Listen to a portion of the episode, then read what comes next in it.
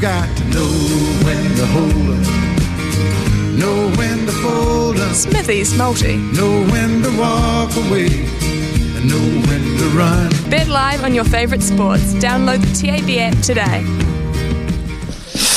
Well, I took the Bulldogs with a six and a half point start last night against the Eels. That was not even close. The Eels gave them a, a pasting, so uh, not a good result there. And uh, in the under 20 World Cup final, I took Italy to beat Uruguay. Well, it was Uruguay 1, Italy nil. So, what a great result that is for Uruguayan football.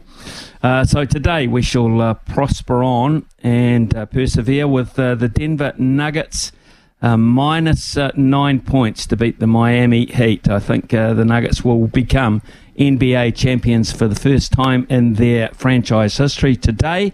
And on the back of another strong performance from uh, Nikola Jokic, they will uh, win. And I think uh, the Heat will uh, compound. I think they'll give it a very good shot in the first couple of quarters, but then I think they'll find it's a bridge too far and they'll fade away to uh, lose by more than nine points.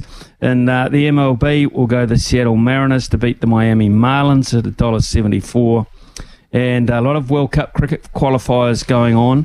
And I'll come to you, Louis, in a minute because I think you've got some news of um, early draws there in the Cricket World Cup. But in terms of the qualifiers, there's still some sides trying to get there to India and on uh, October, November.